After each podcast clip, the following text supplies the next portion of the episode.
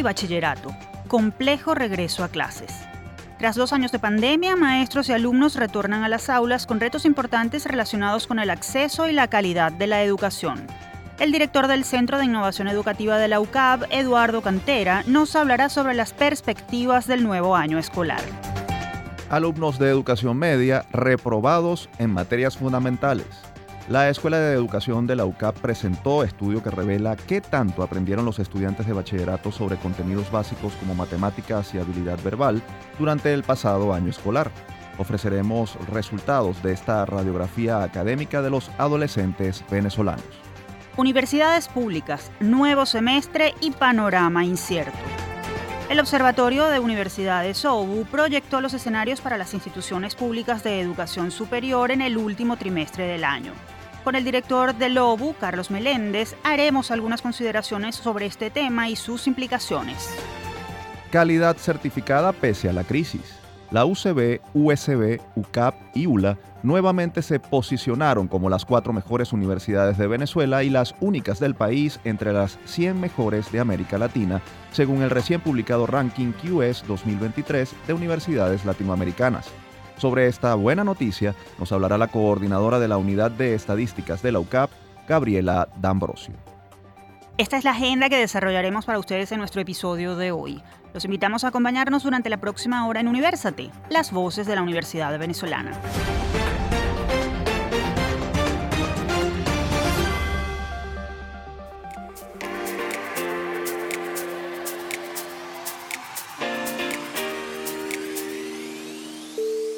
Les saludamos Efraín Castillo y Tamara Sluznis. Y les damos la bienvenida a nuestro programa Universate, las voces de la Universidad Venezolana, espacio producido por la Dirección General de Comunicación, Mercadeo y Promoción de la UCAP y Unión Radio Cultural. Este espacio es posible gracias al equipo conformado por Isabela Iturriza, Inmaculada Sebastiano, Carlos Javier Virgües, Juan Juárez, Fernando Camacho y Giancarlos Caraballo. La producción está a cargo de José Ali Linares y Ana Paola Delgado. Estimados oyentes, como todas las semanas, agradecemos su sintonía. En este episodio contaremos con varios especialistas que compartirán sus conocimientos y opiniones sobre temas de interés universitario y nacional. Con uno de esos expertos vamos a ponerle la lupa al regreso a clases en primaria y bachillerato y a las condiciones académicas en las que esto ocurre. Lupa Universate. El lunes 3 de octubre comenzaron las clases en todo el país, lo que supone que la infraestructura debería estar lista y los docentes deberían contar con los insumos necesarios para cumplir sus objetivos. Asimismo, y tras más de dos años en pandemia, en este nuevo periodo escolar los alumnos también deben cumplir con una serie de pasos para poder nivelarse y avanzar en su formación. Para conversar sobre las perspectivas de este regreso a clase y las estrategias que deberían aplicarse para atender aspectos sociales y académicos, tenemos en línea telefónica al profesor Eduardo Cantera. Él es educador y director del Centro de Innovación Educativa de la UCAP. Un gusto tenerlo nuevamente en nuestro espacio, profesor Cantera. Muy buenos días, un placer también para mí. Profesor, a partir de las investigaciones y los datos que manejan desde la UCAP, ¿Cuál es el panorama con el que se inicia este año escolar? ¿Está la infraestructura educativa preparada? ¿Cuál es la situación de los planteles? La situación es de incertidumbre porque el año pasado, el cierre del año pasado, eh, fue en terribles condiciones, sobre todo porque no hubo una culminación efectiva del año 2021 y 2022. Eh, se dieron situaciones anómalas y ahora lo que estamos viendo es que la infraestructura, pues sí puede ser que esté maquillando alguna de las escuelas, pero había daños estructurales que no se pueden subsanar simplemente con, un poco de pintura. Necesitamos de verdad que la escuela sea un lugar seguro y para ello requerimos que estén cubiertos los servicios básicos elementales y que haya programas, tanto de alimentación como de implementación de equipos para que se pueda dar el aprendizaje, sobre todo para que los niños tengan materiales que estimulen el aprendizaje. Profesor Cantera, ¿cuál es la realidad en cuanto a la deserción estudiantil y la docente? ¿Ha aumentado? ¿Se acrecentará? ¿Qué factores están incidiendo en esto? Lo que sabemos es que los niños han soñado tanto con el regreso a, las aulas que, se ha dado efectivamente un retorno de la población estudiantil. Por más que había un 15% de ellos que estaban abandonando las aulas, estamos hablando de una pérdida de, de más de un millón doscientos mil estudiantes, eh, el tema no es que ellos no quieran ir, es que no hay lugares, eh, no, se han dado todas las condiciones para el regreso. Y sobre todo porque los docentes ya se está hablando de un 50% de deserción y podemos estar ampliándolo de que, de que ya aumentó. Y están cubriéndose esas vacantes con jubilados, con personal pues de profesionales de, de otros ámbitos, pero sí hay una, una gran carencia de docentes profesionales que estén atendiendo directamente a los estudiantes. Profesor Cantera, la UNESCO ha advertido que la pandemia aumentó las brechas de acceso a la educación, pero también las deficiencias de aprendizaje de los niños y jóvenes, y esto debido a los problemas de la educación a distancia. ¿Cuál es la realidad en el caso venezolano? ¿Cómo ha sido la adquisición de conocimientos por parte de los alumnos? Mm, lo que tenemos es un gran retardo en esas habilidades eh, elementales.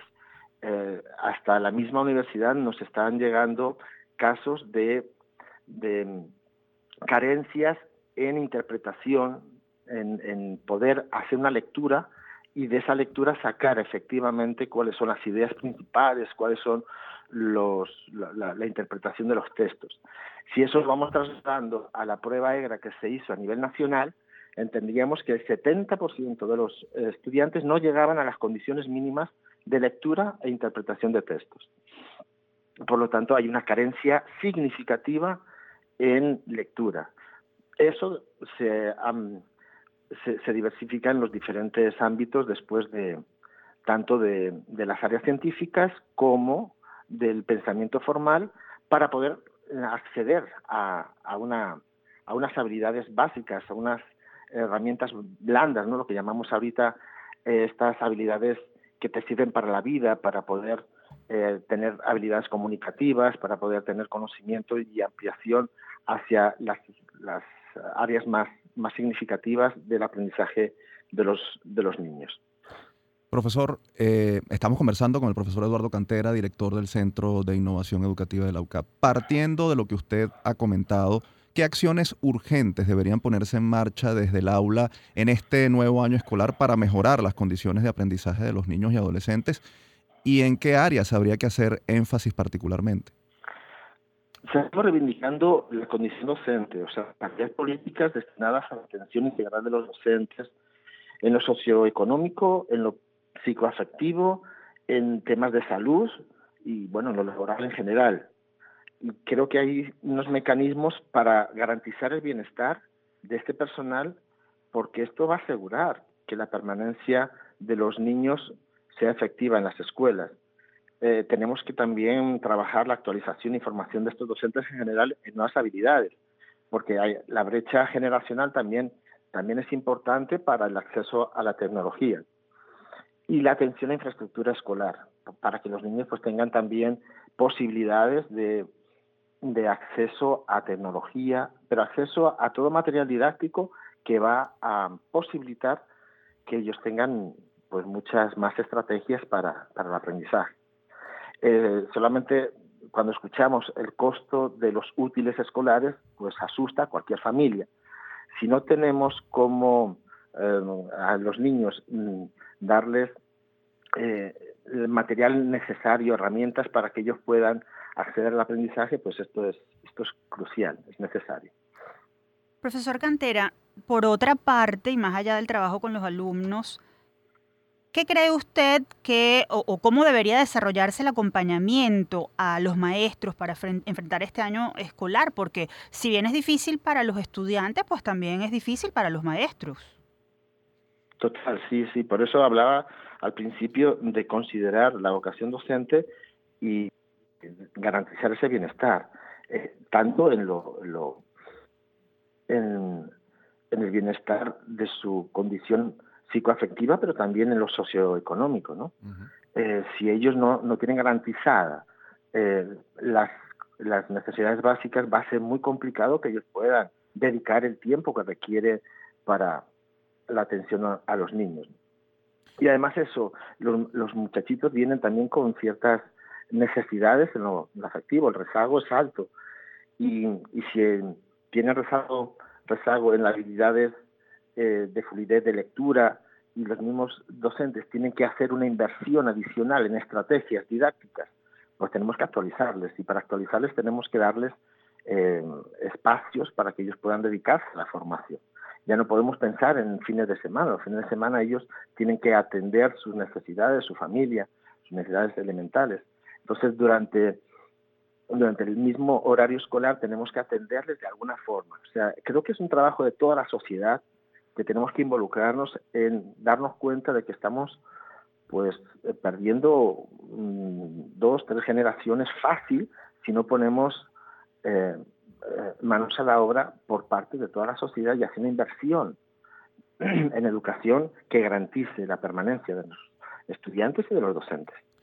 Profesor, se repite una y otra vez que sin educación el país no tiene futuro y que se reducen las posibilidades de superación de la pobreza. ¿Qué políticas públicas debería aplicar el Estado venezolano en este nuevo año escolar para conjurar ese pronóstico? Bueno, mm, que, que tenemos primero que dedicar un presupuesto nacional a educación, a infraestructura, a, poder levantar el salón de clase y también eh, las políticas cubran las necesidades básicas. El programa de alimentación escolar es, es fundamental. Eh, que tengamos también medios de transporte para que los niños puedan llegar a la escuela.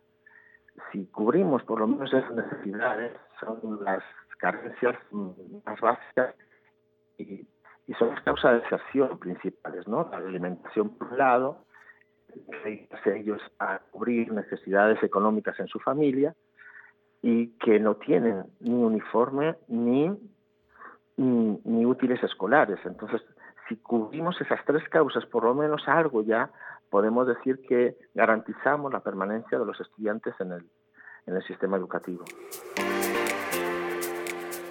Profesor Cantera, muchas gracias por sus comentarios. Siempre nos ayudan a entender los problemas y las posibles soluciones en materia educativa.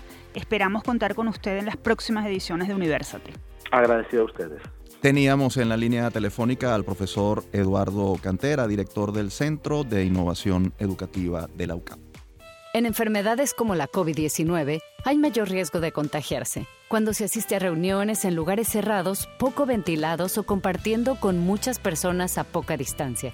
Si vas a asistir a una reunión, procura que sean grupos pequeños, en espacios ventilados y manteniendo la debida distancia con otras personas.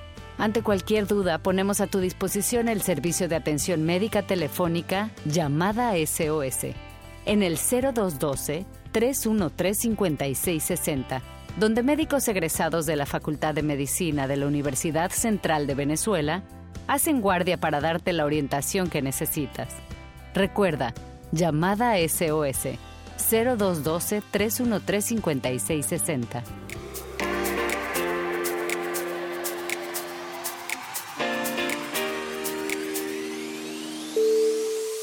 Continuamos con más de Universate, las voces de la Universidad Venezolana. Les recordamos que pueden encontrarnos como arroba Universate Radio en Twitter, Facebook e Instagram. También pueden seguir la transmisión en vivo en www.mundour.com. Para ello, solo deben buscar la pestaña Radio en vivo y darle clic a Unión Radio 90.3. Efraín, ahora vamos a seguir hablando sobre educación básica y media, específicamente sobre el aprendizaje de los alumnos de bachillerato. Esto a partir de un estudio que hizo la Escuela de Educación de la UCAP. Ustedes, estimados oyentes, quédense a escuchar porque los datos son reveladores. El que busca, encuentra. Recientemente, la Escuela de Educación de la UCAP presentó oficialmente los resultados correspondientes al año escolar 2021-2022 del Sistema de Evaluación de Conocimientos en Línea CECEL, estudio que revela qué tanto aprendieron los alumnos de primero a quinto año de bachillerato sobre áreas fundamentales del currículo. La investigación, que ofrece un diagnóstico sobre la calidad del sistema educativo venezolano, se basó en la aplicación de pruebas vía Internet a estudiantes de escuelas públicas y privadas de varios estados del país sobre materias como matemáticas, ciencias sociales, ciencias naturales y habilidad verbal. De inmediato vamos a conocer algunos detalles de los resultados de esta investigación con uno de los responsables del estudio, el profesor José Javier Salas. Él es coordinador de proyectos especiales de la Escuela de Educación de la UCAP. Profesor Salas, gracias por atendernos una vez más. Bienvenido. Muchísimas gracias a ustedes por la oportunidad. Profesora, ¿cuántos estudiantes les fueron aplicadas las pruebas y cuáles son los principales resultados de este nuevo estudio? ¿Qué tanto aprendieron los alumnos de bachillerato venezolanos durante el más reciente año escolar en materias como matemáticas y habilidad verbal? Mira, entre solo en materia de matemáticas en colegios públicos o subvencionados tenemos más de 7.300 estudiantes, privados más de 1.000, en el caso de habilidad verbal los números son similares, estamos hablando de más de 8.000 pruebas, en total más de 16.000 solo entre matemáticas y habilidad verbal. Y superamos las 20.000 si incorporamos las otras áreas como inglés, eh, ciencias sociales, ciencias naturales, en fin. Es un largo etcétera con todas las áreas que nosotros manejamos. Lo que presentamos el jueves pasado corresponde básicamente a matemática habilidad verbal, y los resultados son elocuentes. A, medida que va pasando el bachillerato, el manejo, eh, el significado que los estudiantes demuestran de los contenidos en el caso de matemáticas es cada vez menor. Hay un énfasis excesivo en el proceso algorítmico y aritmético y eso, bueno, atenta contra el desarrollo del pensamiento lógico y contra la posibilidad de utilizar la matemática para describir el contexto. En el caso de habilidad verbal, el tema es muy grave porque eh, en lo que, lo que corresponde a lo que es la redacción, a lo que significa la comunicación escrita, las debilidades son enormes en estudiantes de cuarto año. Llegamos a aplicar en algunas de las muestras más de 5.000 evaluaciones y un tercio de las evaluaciones en la parte de redacción quedó en blanco un tercio fueron respuestas como chévere o completamente eh, inadecuadas incongruentes, incoherentes, y el tercio que lo intentó, que definitivamente hizo un esfuerzo por escribir y dar su opinión eh, en cuanto una, a una instrucción que se le daba, eh, bueno, tiene un rendimiento que quizás corresponde con un niño de sexto, primer año de bachillerato. ¿no? Es, muy, es muy grave lo que estamos viviendo en términos de eh, el desarrollo de la lengua y de la competencia lingüística. Eh, eh, una pregunta o precisión, profesor. Si, si hablamos de, de, los promedios de notas, porque entendemos que este, este estudio se basa en, la calificación de los muchachos en función de lo que aprenden del 1 al 20, ¿cuál es el promedio global en estas dos materias, por lo menos, y en general, que, está, que obtuvieron los estudiantes? Mira, la brecha es importante. Estamos hablando que en el caso de matemáticas, el promedio global está en 7,87 para las instituciones públicas y casi 10, 9,80 para las instituciones privadas, ¿no?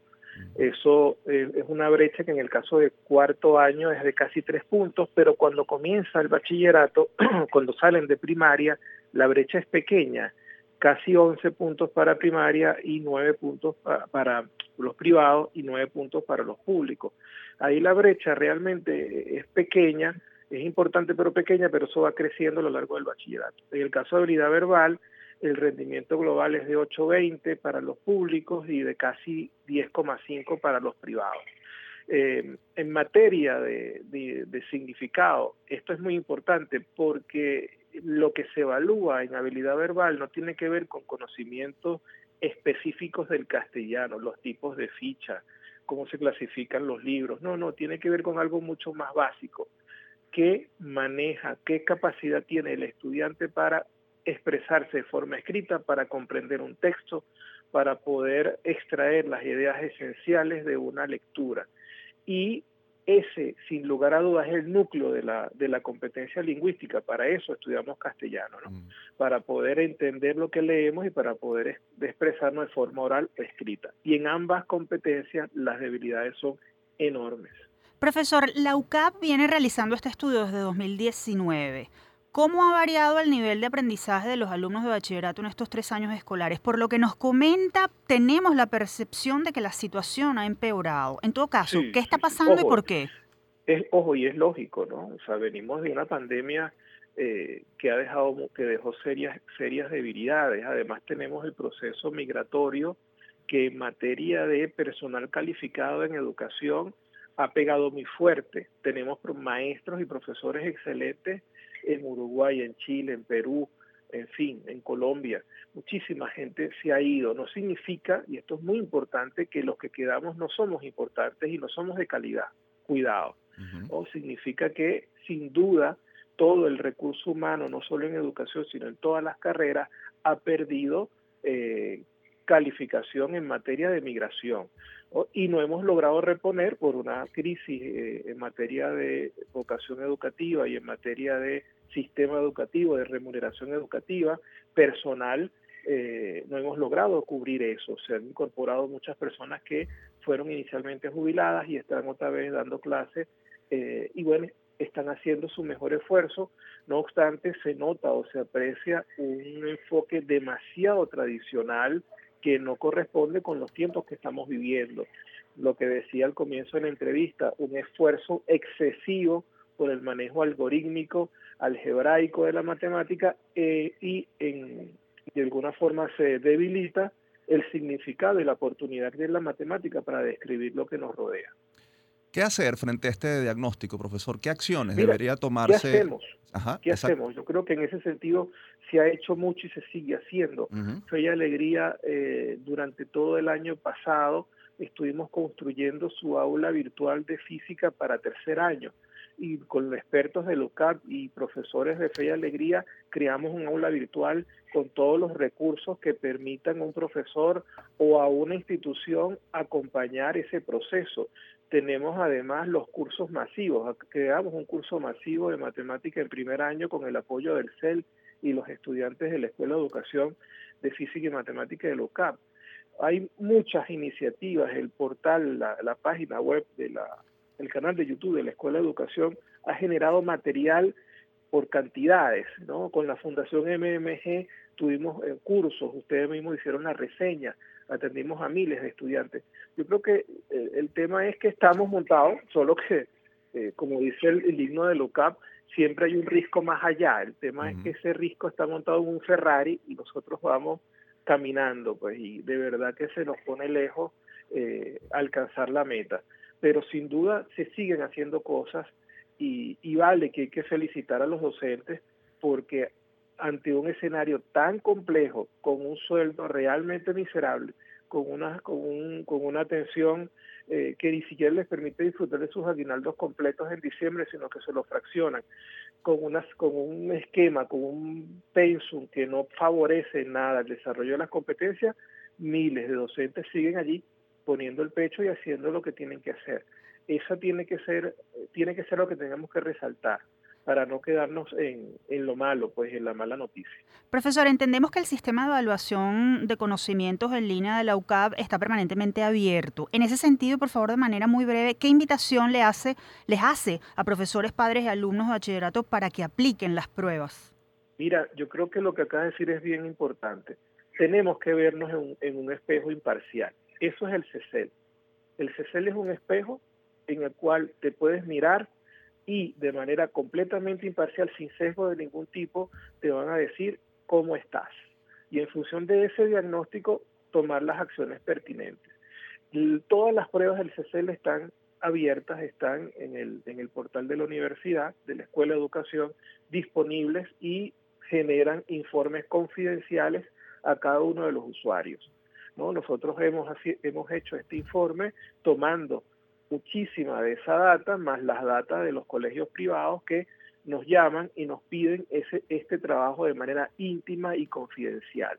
Cada una de estas instituciones ha recibido informes, han recibido acompañamiento y les ha permitido ir dando respuesta a los hallazgos que se van obteniendo. Profesor Salas, le agradecemos que haya estado con nosotros y que nos haya permitido eh, comentar eh, un poco de esta importante investigación que ustedes llevan adelante. Gracias. Gracias a ustedes por la ocasión. Conversábamos con José Javier Salas, coordinador de proyectos especiales de la Escuela de Educación de la UCAB. Por cierto, si desean conocer más detalles de los resultados del sistema de evaluación de conocimientos en línea CECEL, pueden seguir la cuenta arroba educación UCAB. También pueden visitar la página web educación.ucab.edu.be. Vamos al corte, en breve seguimos con más de Universate, las voces de la Universidad Venezolana.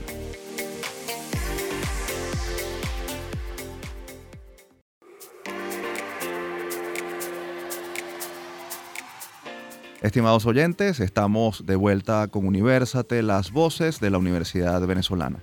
Si desean escuchar este o cualquiera de nuestros episodios, pueden acceder a las plataformas iBox, YouTube, iTunes, Google Podcast y Spotify. Allí nos consiguen como Producción Universate. Y en esta parte seguiremos hablando sobre educación. Nos enfocaremos ahora en el retorno a clases en las universidades públicas y privadas de todo el país y en el reto que eso supone para la comunidad universitaria. Foro Universate. En un reciente reporte, el Observatorio de Universidades OBU proyectó cuatro escenarios para la educación superior pública en Venezuela durante los próximos tres meses.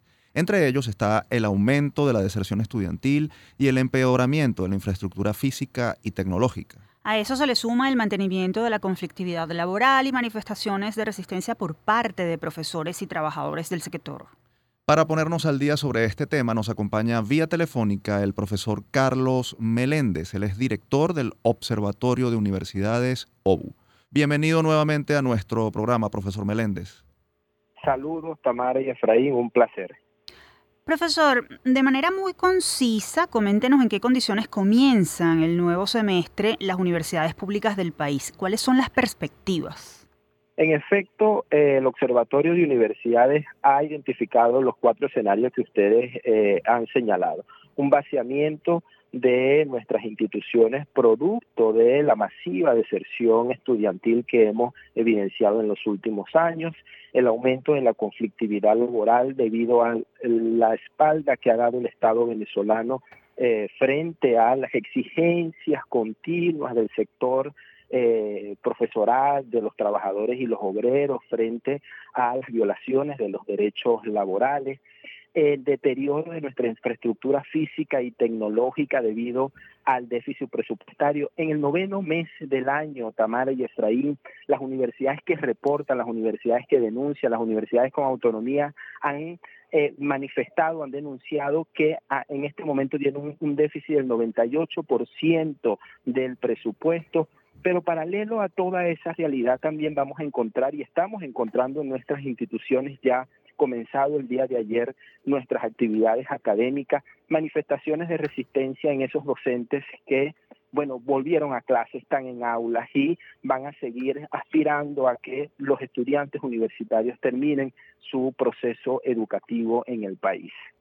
La situación que nos describe es compleja, profesor, a partir del reporte que ustedes han hecho y el seguimiento que hace el Observatorio de Universidades, ¿qué tanto podría profundizarse la deserción profesoral y estudiantil. ¿Qué manejo, qué datos manejan ustedes en función de sus investigaciones? En el 2022, no solamente en, las instituciones públicas, sino también en las privadas, algunas instituciones del centro occidente de Venezuela han reportado el 20% de deserción estudiantil. Esto puede ser mayor en las públicas por dos variables, además de las frecuentes que nosotros hemos visto, migración, el hecho de que 60% de nuestros estudiantes no solamente estudian, sino trabajan para aportar a la familia venezolana, sino también por dos cosas nuevas que se añaden a nuestro panorama, Efraín y, y Tamara que es el hecho de que OPSU con la nueva política ha desvirtuado la posibilidad de que nuestros estudiantes se incorporen al sistema, porque un estudiante que quería estudiar medicina en UCB lo mandaron a estudiar en Guárico Geología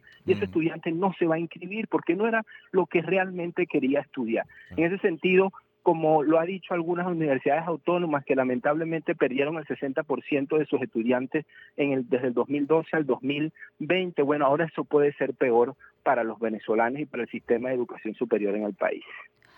Profesor Meléndez, en el reporte del observatorio se prevé un deterioro de la infraestructura física y tecnológica de las universidades. ¿Cuáles son las áreas más afectadas y qué podría pasar en los próximos meses? ¿Hay alguna cifra de cuánto dinero se requiere para recuperar las áreas fundamentales? Algunas instituciones, por ejemplo, de carácter experimental, han señalado que para poder, para poder levantar el sistema que permite eh, eh, la garantía de la educación virtual necesitan al menos 10 millones eh, de dólares. Solamente lo, lo, que tiene que ver con la plataforma de educación virtual. Bueno, ¿cuáles, ¿cuáles son las áreas más afectadas? Los laboratorios, los laboratorios para la educación de las áreas experimentales, para la salud, ¿no? que lamentablemente nuestros estudiantes de las áreas de ciencias de la salud hoy en día estudian y se forman su área clínica sin las condiciones eh, eh, necesarias y bueno, salen con déficit eh, de calidad. Y, el, gran, el, gran resumen de todo esto es que hay una afectación al derecho de calidad que no solamente abarca a los estudiantes en las universidades autónomas, que es mayor lamentablemente ya está generando unas grandes desigualdades en las universidades controladas por el gobierno, las universidades bolivarianas que están generando mayor inequidad en los estudiantes que estudian en estas instituciones bolivarianas creadas por el gobierno, controladas y que no pueden denunciar porque, bueno, hay mayores privaciones a la libertad académica.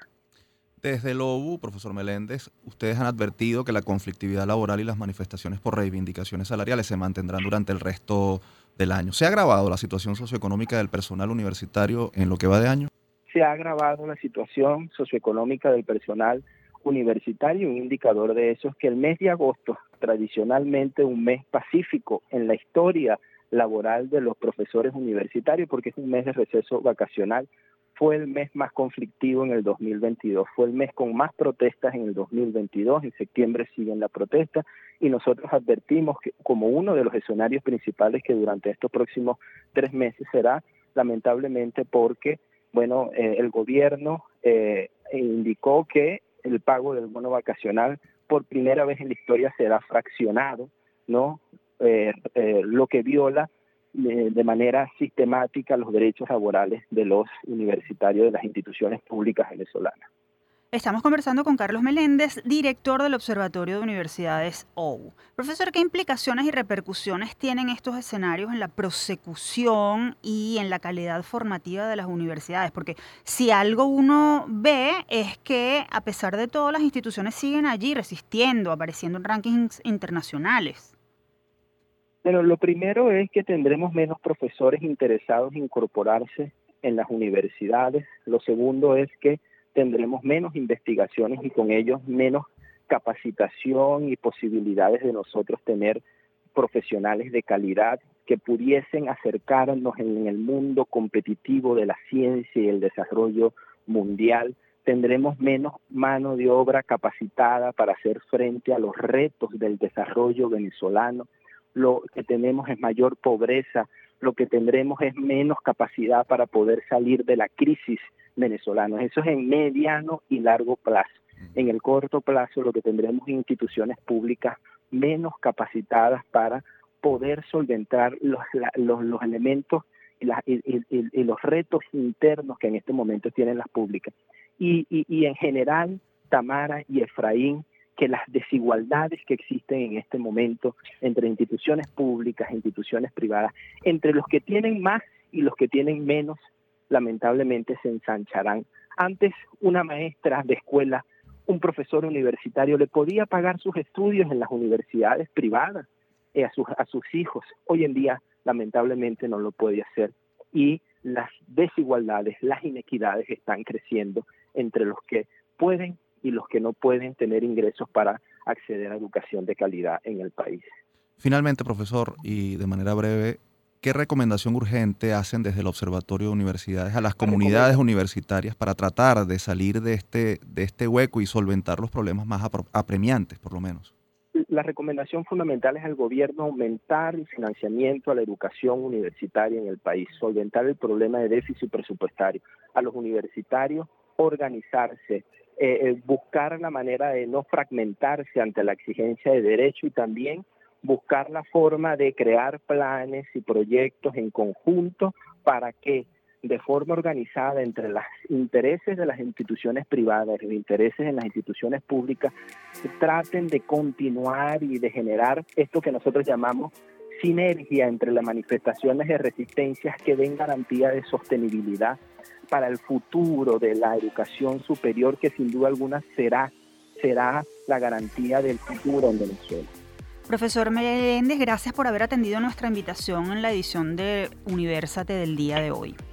Gracias a ustedes por esta importantísima ventana para la Universidad Venezolana. Conversábamos con el profesor Carlos Meléndez, director del Observatorio de Universidades OBU. Si desean conocer los reportes e informes de seguimiento sobre el sector de la educación superior que hacen desde este observatorio, pueden seguir la cuenta arroba obuniversidades en Instagram. Sabemos que estamos en tiempos difíciles. Por eso te traemos las píldoras de autocuidado unos micros elaborados y narrados por especialistas de la Unidad de Psicología Padre Luisa Sagra de LUCAP, con el objetivo de brindarte información actualizada sobre formas de potenciar tu bienestar y hacer frente a las dificultades. Hoy hablaremos sobre el acoso escolar o bullying. El acoso escolar es toda conducta de agresión física, como golpear o dañar pertenencias, y psicológica, como insultos, difusión de rumores o excluir de juegos que realiza uno más estudiantes contra otro de forma continua e intencional. Las agresiones de carácter psicológico pueden darse también por medios digitales, lo que es denominado cyberbullying. Esta es una estrategia muy usada hoy en día, debido a que las redes sociales protegen el anonimato del victimario, escapando así del control de la autoridad. Hablamos de acoso escolar cuando el ataque es ejercido en repetidas ocasiones sobre el mismo individuo y existe la intención de agredir y someter a la víctima, buscando controlar y tener poder sobre el grupo, ganándose el puesto de líder.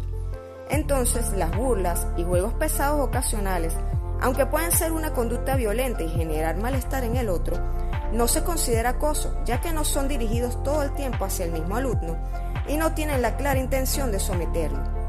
Esta problemática se mantiene en el tiempo debido a que el acosador se aprovecha del miedo que genera en los demás y de los aliados que va captando para conseguir bajo amenaza el silencio cómplice de los demás alumnos, pues ellos, aunque les molesta la situación, no hacen nada para ayudar a la víctima por temor a ser agredidos. Mantente atento a nuestras próximas píldoras de autocuidado. Y si necesitas ayuda o alguna orientación, estamos a tu orden en la unidad de psicología Padre Luisa Sagra de LUCAP nos puedes contactar a través de upla.clinica.gmail.com. Te esperamos en una próxima píldora.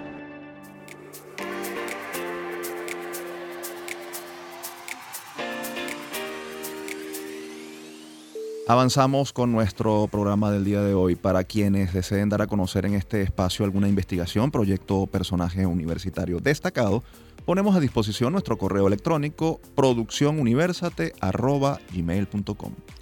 Y ahora vamos a celebrar a la Universidad Venezolana porque, a pesar de las dificultades, su esfuerzo por seguir siendo referencia sigue rindiendo frutos y esto queda evidenciado en los rankings internacionales. Presten mucha atención. Actualidad Universitaria. La firma británica Quacquarelli Simmons hizo público el QS Latin America University Ranking 2023, clasificación que ponderó el desempeño de 482 instituciones de educación superior desde México hasta Argentina. Según este listado, cuatro universidades venezolanas, la UCB, la USB, la UCAP y la ULA, aparecieron entre las 100 mejores del subcontinente. A nivel nacional, el primer lugar fue para la UCB, que quedó en el número 36 en América Latina. En segundo puesto se ubicó la Universidad Simón Bolívar, que logró el número 53 en América Latina. La UCAB subió un peldaño y se posicionó en el tercer lugar del país. Además, ascendió siete lugares y quedó en el número 69 regional. Finalmente, la Universidad de los Andes, ULA, ocupó el cuarto lugar en Venezuela y el número 83 en la región. Sobre estos resultados y en particular sobre el desempeño de la UCAP nos acompaña vía telefónica Gabriela D'Ambrosio. Ella es coordinadora de la Unidad de Estadísticas Institucionales de la UCAP. Un gusto tenerte en Universate, Gabriela, bienvenida. Hola, ¿cómo están? Gracias por uh, nuevamente invitarme al programa. Es un placer siempre conversar con ustedes. Gabriela, ¿qué implica aparecer en un ranking de universidades como el QS? ¿Qué confiabilidad tiene este tipo de listado a nivel internacional? Em, bueno, implica que lo estamos haciendo bien. El ranking QS es una de las clasificaciones universitarias más famosas a nivel mundial y esa fama, bueno, se la ha ganado justamente por su confiabilidad. Esta firma lleva desde el 2004 haciendo estos rankings, que serían ya casi 20 años trabajando en temas de educación superior y en todo este tiempo se han ido perfeccionando para ocupar el lugar que hoy en día tienen. En el caso del ranking Latinoamérica, eh, que es el que recientemente mm, se publicaron los resultados, son 428 universidades participando. Y en el caso del ranking mundial son, mil, son casi 1.500 todos estos años de especialización, de experiencia y la cantidad de universidades que avalan y que participan, o sea, que avalan el proceso y que participan en el ranking, creo que es lo que le da la fama y la confiabilidad a nivel internacional. Y claro, el hecho de que nosotros estemos allí, pues eso nos da una visión hacia el mundo, una un posicionamiento de las universidades venezolanas. Ahora, Gabriela, eh, sé, que son muchos, pero ¿cuáles son los aspectos más importantes que se toman en consideración para la ponderación en un ranking como el QS? ¿Qué criterios se usan y qué peso tienen a la hora de determinar eh, la ubicación? Eh, sí, son muchos. pero bueno, son varios, pero en el caso del ranking latinoamericano, hay ciertas variaciones respecto de los indicadores del ranking mundial. Em, la reputación sigue siendo el indicador más importante tiene un 50% de peso en la evaluación, tanto en el ranking mundial como en el ranking Latinoamérica. Y luego si vienen algunas diferencias, eh, pero no tanto en los indicadores como tal, sino en el peso que tienen cada uno de ellos. Por ejemplo, puedes conseguirte que en el ranking mundial el peso tiene, el, em, perdón, el, eh, eh, sí, el peso que tienen las investigaciones es menor que en el caso del ranking de Latinoamérica y este esas son, son, son muy pequeñas las variaciones, pero, pero siempre hacen un cambio. Y en términos generales, la reputación, tanto la reputación como la investigación y la proporción de profesores estudiantes son los tres criterios principales en los dos rankings que, que, que, tienen la, la mayor importancia.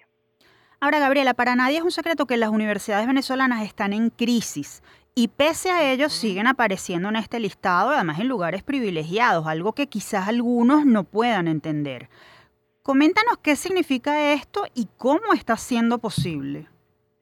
Bueno, eh, yo, yo me atrevería a decir que, que, no son tan privilegiados estos lugares, ¿no? Porque si vemos la posición de nuestras universidades respecto a las universidades a nivel mundial, incluso latinoamericano, pues no estamos en una posición tan magnífica. Lo ideal sería tener universidades venezolanas dentro del top 10, evidentemente, ¿no? Pero aún a pesar de ello, el hecho ya de estar dentro de las 100 primeras, cuando participan 428 universidades en el caso del ranking latinoamericano, me parece que ya es un gran, gran logro vista las condiciones del país. Em, para mí, significa que las universidades venezolanas y, bueno, específicamente el UCAP, que es en nombre de quien yo te puedo hablar y te puedo conversar hoy, eso significa que estamos trabajando arduamente y demostrando que a pesar de las adversidades se puede ser excelente, ¿sabes? O sea, seguimos teniendo buenos profesores, haciendo investigación de altura, mantenemos el buen nombre eh, que nos hemos ganado en el tiempo. Y bueno, y la demostración más palpable de esto fueron los dos premios que, que la UCAP recibió en la cumbre CUESA que se celebró en Brasil en esto en, hace unos días, en donde se le reconoció la mejora en el ranking eh, como primer premio y el impacto en la reputación a nuestra universidad, la UCAP. Gabriela, precisamente la UCAP viene subiendo desde hace varios años en ese listado y hoy es la tercera universidad del país y la número 69 de la región, además de la única privada entre las 100 mejores de América Latina. ¿Qué aspectos crees que hicieron posible este ascenso? Em, la UCAP lleva años apostando al país y, y, bueno, y a la educación de altura, invirtiendo en la educación de altura. Eh, hemos mejorado casi, yo diría que todos los indicadores en mayor o menor grado, pero hemos, eh, hemos mejorado todos los indicadores en el que el ranking toma en cuenta para evaluar a las universidades. Por ejemplo, eh, nos hemos esforzado en subir la plantilla de profesores, algo muy importante con que lo que les conversaba al principio con lo de la proporción de profesores estudiantes que es uno de los indicadores, eh, tratamos de contratar siempre, bueno, siempre que nos sea posible, tratamos de contratar profesores con grados académicos altos, eh, impulsamos proyectos de investigación, eh, bueno, innovamos en cosas como la Academia de Moda, la Academia eSports, en fin, estamos siempre continuamente en movimiento y mejorándonos. Ustedes están escuchando a Gabriela D'Ambrosio, coordinadora de estadísticas institucionales de la UCAB a quien le preguntamos, Gabriela, ¿es posible lograr un puesto notable en un ranking como este sin realmente tener una gestión adecuada? Es decir, ¿es posible que lo declarado no se corresponda con la realidad? Mm, yo, bueno, yo creo que no, porque lo declarado en el ranking es muy poco. En el caso, la reputación y la investigación, por ejemplo, son los indicadores con mayor peso eh, son, son, son, sí, son los indicadores con mayor peso y esos datos ellos los obtienen por otras fuentes. En el caso de lo declarado, para el caso de lo declarado, hay un equipo de inteligencia, el eh, QS, el equipo de QS tiene a su vez un equipo de inteligencia que verifica por otros medios la información que las universidades suministran y verifican que sea certera. Algunas cosas que, mm, algo de lo que ellos hacen, por ejemplo, es comparar datos declarados. Ellos universidades con más o menos un mismo perfil que, la universidad que están evaluando y determinan que, eh, hacen comparativas para verificar la coherencia en los datos. También buscan información en informes públicos de las universidades. Y bueno, y además de eso, si ya tú vienes trabajando con unos números, por lo general esos números se mantienen más o menos estables año a año. Si hay algún cambio, pues es, es mínimo, ¿no?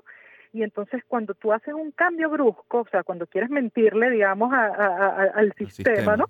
Y haces un cambio brusco, tú tendrías que justificarlo y de hecho ellos te piden que les dejo evidencia de esos cambios bruscos, porque si no, ellos ni siquiera aprueban estos cambios en los datos. Entonces yo creo que pues no es tan sencillo mentirle al equipo QS.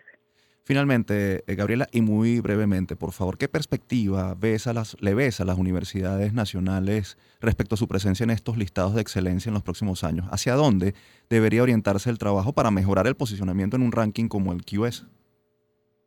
Claro, bueno, mira, yo en el caso de las universidades privadas te diría que, bueno, nada, seguir el mismo camino que tenemos. En el caso de las universidades públicas, allí, bueno, sí lo veo un poquito más difícil porque ellos tienen que recuperarse porque cada año ellos han perdido posiciones. Fíjate que en el, en el caso del ranking mundial, este año la UCAP se posicionó como segunda universidad nacional, como lo dijeron ustedes al principio, ganándole a la Simón Bolívar. Y en el caso latinoamericano, del ranking latinoamericano, se quedó como tercera ganándole a la ULA cosa que no sucedía en años anteriores. Entonces yo, yo particularmente considero que las políticas públicas en el ámbito de educación no han sido muy acertadas y hay que devolverle a la universidad, a la educación superior, la importancia que tiene.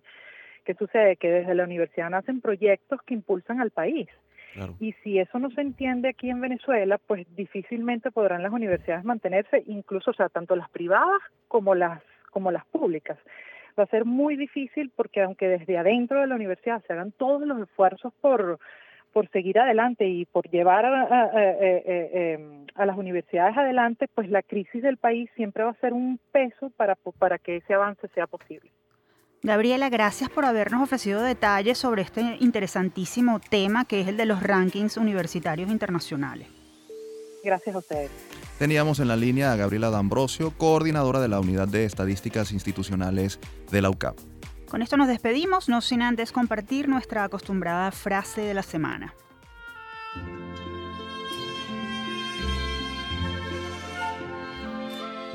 Los países son grandes en la medida que sus universidades sean grandes, poderosas y puedan ejercer su dominio en función de docencia, investigación y extensión.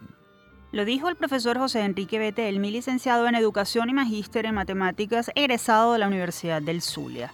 Betelmi ofreció recientemente estas declaraciones a propósito de la celebración el pasado 22 de septiembre de los 60 años de la Universidad Centro Occidental Lisandro Alvarado, UCLA, de la que fue rector entre 1994 y 2002.